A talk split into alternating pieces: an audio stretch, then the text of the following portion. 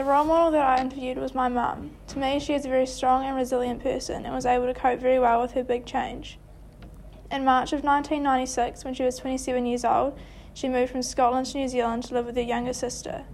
It was the first time she'd ever travelled this far, so it would have been quite a daunting experience. She grew up in the middle of Glasgow with her parents and two sisters. She had always lived close to her friends and family. Before her big move, she was living outside of Glasgow in a flat with her older sister and lived only 30 minutes from her mum and a couple of hours from her dad. This big trip was the first time that she had been so far away from her home and her loved ones. But with the help of her younger sister and the resilience that she had, made it easier for her to adapt to the new situation and such a big lifestyle change. To me, resilience is about the ability to adapt to a change in your life or a difficult situation that you experience. It's about how well someone can bounce back after being knocked down by life and about getting through the pain and stress that you may experience at some point in your life. Someone that is resilient will have an overall optimistic outlook on life and have the ability to learn from the bad experiences, experiences that, they, that they face. But resilience is not always built on your own. Sometimes it takes help of close friends and families, family to grow and become a resi- resilient person. Without the help of her sister, she would have had a more difficult time adapting to the new situation and environment she was experiencing when she moved to New Zealand. When she moved to New Zealand, this big change uh, presented many protective and risk factors, which helped or made the transition more difficult. A personal risk factor that made the transition more difficult for her was travelling across the world on her own. When she moved to New Zealand, she was on her own for the whole trip. Travelling across the world was a very daunting task, and the fact that the trip was over 32 hours long made it, makes it even more difficult. As well as the long trip, she had to transport all of her belongings that she needed for her new life in New Zealand.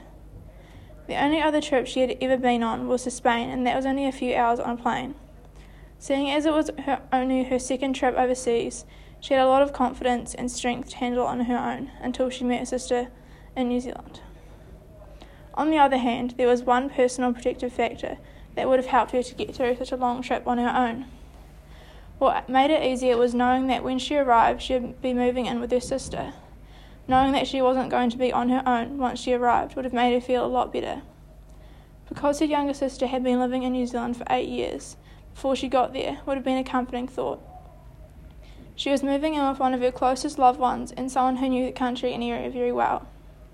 She had someone who knew exactly what she was going through and how it felt to be in a completely different country. Her sister was there for her through the whole process and was able to help her adapt to the new environment. An interpersonal risk factor that would have made it difficult for her to adapt to the situation was moving such a long way from all of her closest friends and family. Her whole life she had been surrounded by friends and family and that they had made had always been close, but moving to the other side of the world meant losing the majority of her support system. The only person she could look to for comfort was her sister. This risk factor related to the social determinants of health, because as well as being away from her loved ones, developing new relationships in a whole new country would have been quite challenging. As well as that, she was missing out on a lot of things happening in her loved ones' lives. She wouldn't have been able to comfort them through the hard times like divorce or illness, or be there with them on the good times like weddings and with children. Missing out on so much would have made her feel guilty for moving so far away and not being there for those she loved most. But once again, there was a protective factor to help her battle the risks and problems with moving to the other side of the world, away from her loved ones. With the help of technology, she was still able to contact with her, um, to contact her friends and family, even though it's not the same as being there with them. Made it easier to be so far away. Although phone calls were sometimes difficult with a 12 hour time dif- difference, messages through Facebook helped her to catch up with the latest news from Scotland. The ability to have contact with home would have been a big comfort when adjusting to the, to li- the living in a new country and the being so far away. A societal risk factor that made it difficult to adjust to living in a whole new environment was living on a farm, and the lack of money made it difficult to travel back to Scotland. Because of the fact that Scotland is so far away, going over to visit wasn't an option. Money was a huge barrier, and because of how expensive it was to travel since she had moved here, she has never been back. As well as this, for the last 23 years, she has been living on farms. Having a farming lifestyle means that even short holidays are very rare, so visiting Scotland was not an option. This factor relates to social determinants of health, because not being able to visit Scotland would mean that maintaining strong relationships with friends over in Scotland was difficult. Since moving to New Zealand 23 years ago, only a small number of her friends um, had been able to keep contact since she left. It also relates to the economic determinant of health, because money was the main reason that she hadn't been able to visit. It is also why most of her family haven't been able to visit either. Not seeing your loved ones for a long time would have been difficult to deal with over the years, and would have taken a lot of resilience to have been able to deal with it. A societal risk factor that would have helped her with moving to a whole new country was gaining her New Zealand citizenship. Although it wouldn't have helped minimise the risk factor, it would have helped the whole transition to her life a lot easier. Because her sister had been living in New Zealand for eight years already and had a citizenship herself, those connections made it a lot easier to get her own. And in the 90s, the whole citizenship process was a lot easier than it is now. This factor relates to the political determinants of health because the government had the ability to stop him from, from moving to New Zealand and becoming a permanent resident. As well as the protective factors, there were three strategies that would have also helped her to adjust and be a resilient person when going through such a big change in her life. A personal strategy that helped her to manage the change and build resilience was the fact that when she moved to New Zealand, she was 27. Even though it was her first big trip, she was old enough that she was no longer naive and knew how to look after herself. She wasn't a fresh out of high school teenager leaving home for the first time, and she knew what she was getting into and how to take care of herself on the way he- on the way there. Even though she had only travelled once before, she knew what to expect when going on a plane and going through airports. Being a bit older also made travelling across the other side of the world a bit easier and less daunting. Although moving overseas can be an exciting experience, being so far away from family can cause people to feel lonely and stressed about the new situation. But because she was a bit older, she kind of knew what she was getting into and could understand the impacts of moving to a new country better than younger people moving abroad when they leave home for the first time. Moving overseas is also like moving away from your support system but this may have also affected her less because she was older and less reliant on her family.